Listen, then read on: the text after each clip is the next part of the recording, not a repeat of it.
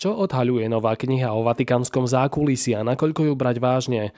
Ktorí kandidáti sa uchádzajú o pozíciu generálneho dozorcu Evangelickej cirkvi Augsburského vyznania? Na internete bola sprístupnená najväčšia databáza gregoriánskych chorálov. Vitajte pri počúvaní Vatikánskej sedmy. Tohto týždňový súhrn diania v kresťanskom svete pre vás pripravil vedúci redaktor Sveta kresťanstva Imrich Gazda a podcastovo redaktor Pavol Hudák. Príjemné počúvanie. Počas uplynulých troch týždňov pápež František poskytol svetovým médiám tri veľké rozhovory. Rozhovor mal Telam, Reuters a televízia Univision. Popri iných témach vždy došlo aj na jeho zdravotný stav a úvahy o jeho odstúpení. Hoci špekulácie o blížiacej sa rezignácii František rázne odmietol, vždy dodal, že ak sa raz toto rozhodnutie bude javiť ako správne a nevyhnutné, nebude sa báť urobiť ho. V rozhovore pre argentínsku televíziu Televízia zároveň pripomenul veľký príklad Benedikta XVI, ktorý otvoril dvere k predčasnému odchodu aj jeho nástupcom.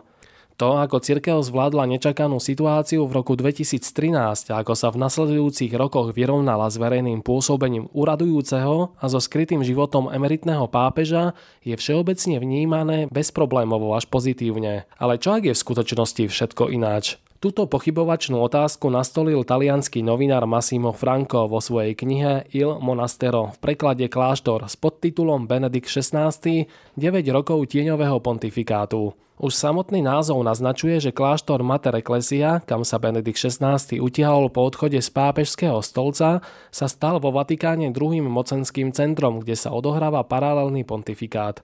Franco, dlhoročný komentátor denníka Corriera della Sere, v žiadnom prípade nespochybňuje lojalitu Benedikta XVI.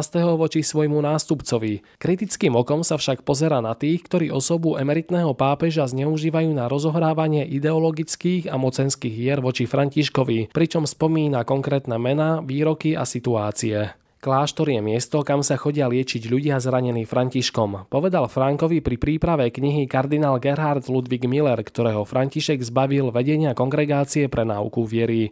Autor sa vyjadruje aj k ďalšiemu nemeckému prelátovi, arcibiskupovi Georgovi Gensweinovi, ktorý z pozície osobného tajomníka Benedikta XVI. a zároveň prefekta pápežského domu predstavuje akúsi neformálnu spojku medzi uradujúcim a emeritným pápežom. Podľa Frankáša Genswein v priebehu rokov pracoval na posilňovaní postavenia Benedikta XVI. tak systematicky a intenzívne, až bol František donútený v úvodzovkách odstrihnúť ho, hoci v snahe neubútať nežiadúcu pozornosť zostal prefektom pápežského domu formálne aj naďalej. Franko tak postupne dospieva k záverom, že trauma z rezignácie v roku 2013 nikdy nebola prekonaná.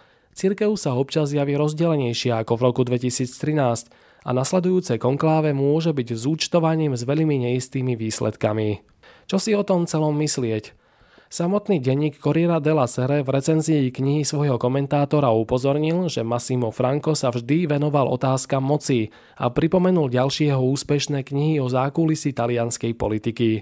Túto autorovú mocenskú optiku by mal mať na mysli každý čitateľ kláštora. Na druhej strane, odbyť Frankov pohľad s tým, že dianie vo Vatikáne zužuje len na boj o moc, by bolo nesprávne. Ako v ďalšej recenzii pripomenula vatikanistka Nicole Winfield z agentúry AP, už pred 9 rokmi viacerí cirkevní právnici upozorňovali na to, že rozhodnutie Benedikta XVI. používať titul emeritného pápeža a nosiť bielu reverendu vytvorilo riziko budúcich problémov, ktoré bude potrebné eliminovať novými normami regulujúcimi úrad emeritného pápeža. Toho si je dobre vedomý aj pápež František, ďalší potenciálny pápež na dôchodku, ktorý rozhovore pre televíziu pripustil, že do budúcna bude osožné veci lepšie vymedziť alebo ich lepšie vysvetliť. A v zápäti načrtol aj svoju vlastnú predstavu. Nebol by emeritným pápežom, ale len emeritným rímským biskupom a presťahoval by sa do Lateránskeho paláca, ktorý je vlastným sídlom rímskeho biskupa, kde by sa v rovnomennej katedrále venoval vysluhovaniu sviatosti zmierenia a starostlivosti o chudobných. Vypočujte si v skratke aj ďalšie udalosti z diania v kresťanskom svete.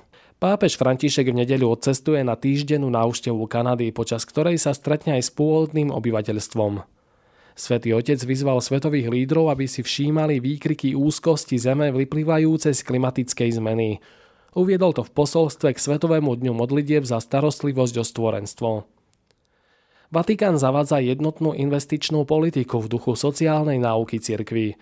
Jej realizáciu zabezpečí novozriadený investičný výbor prostredníctvom správy majetku a poštolskej stolice. Svetá stolica vydala kritické stanovisko k synodálnej ceste v Nemecku, ktorá nemá právomoc zaviazať biskupov a veriacich, aby prijali nové spôsoby riadenia a nové doktrinálne a morálne prístupy. Kardinál Jozef Tomko je hospitalizovaný už 3 týždne. Po covidovej izolácii bol presunutý na bežné oddelenie rímskej univerzitnej nemocnice Polikliniko Gemelli. V Nigérii zomrie v priemere každé dve hodiny jeden kresťan. Minulý rok bolo v krajine zabitých viac ako 4650 kresťanov, čo je asi 13 mŕtvych denne. Len polovica amerických katolíkov verí v skutočnú prítomnosť Ježiša Krista v Eucharistii. O pozíciu generálneho dozorcu Evangelickej cirkvi Augsburského vyznania na Slovensku sa uchádzajú štyria kandidáti. Marian Damankoš, Peter Gertner, Ivan Trepáč a Renata Vinceová. Volebné konventy sa uskutočnia v septembri. Na našom webe nájdete aj ďalšie zaujímavé správy, reportáže či rozhovory.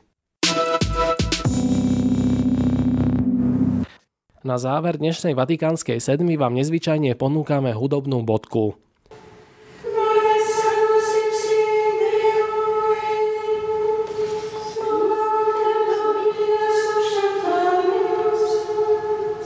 Milovníci liturgickej hudby by mali zbystriť pozornosť. Na internete bola nedávno sprístupnená najväčšia databáza gregoriánskych chorálov, ktorá obsahuje približne 10 tisíc spevov v celkovom rozsahu 6752 hodín. Za obdivuhodným projektom nazývaným Neums podľa grafických značiek starého notovania stojí vydavateľstvo Odradek Records, ktoré založil americký klavirista a muzikológ John Anderson. O naspievanie chorálov sa počas uplynulých troch rokov postaralo 45 benediktínskych mníšok z francúzského opáctva. Záujemcovia si Neums môžu stiahnuť do svojich zariadení aj ako mobilnú aplikáciu. Jeden chorál, ktorý sa viaže k aktuálnemu dňu liturgického roka, si používateľia môžu vypočuť zdarma. K dispozícii aj text a partitúra. Prístup ku kompletnej databáze je spoplatnený sumou 8,99 eur za mesiac, respektíve sumou 89 eur a 99 centov na rok. Vydavateľ sa však zaviazal dve tretiny zisku poukázať opáctvu Benediktínok. Prajeme vám melodický víkend. See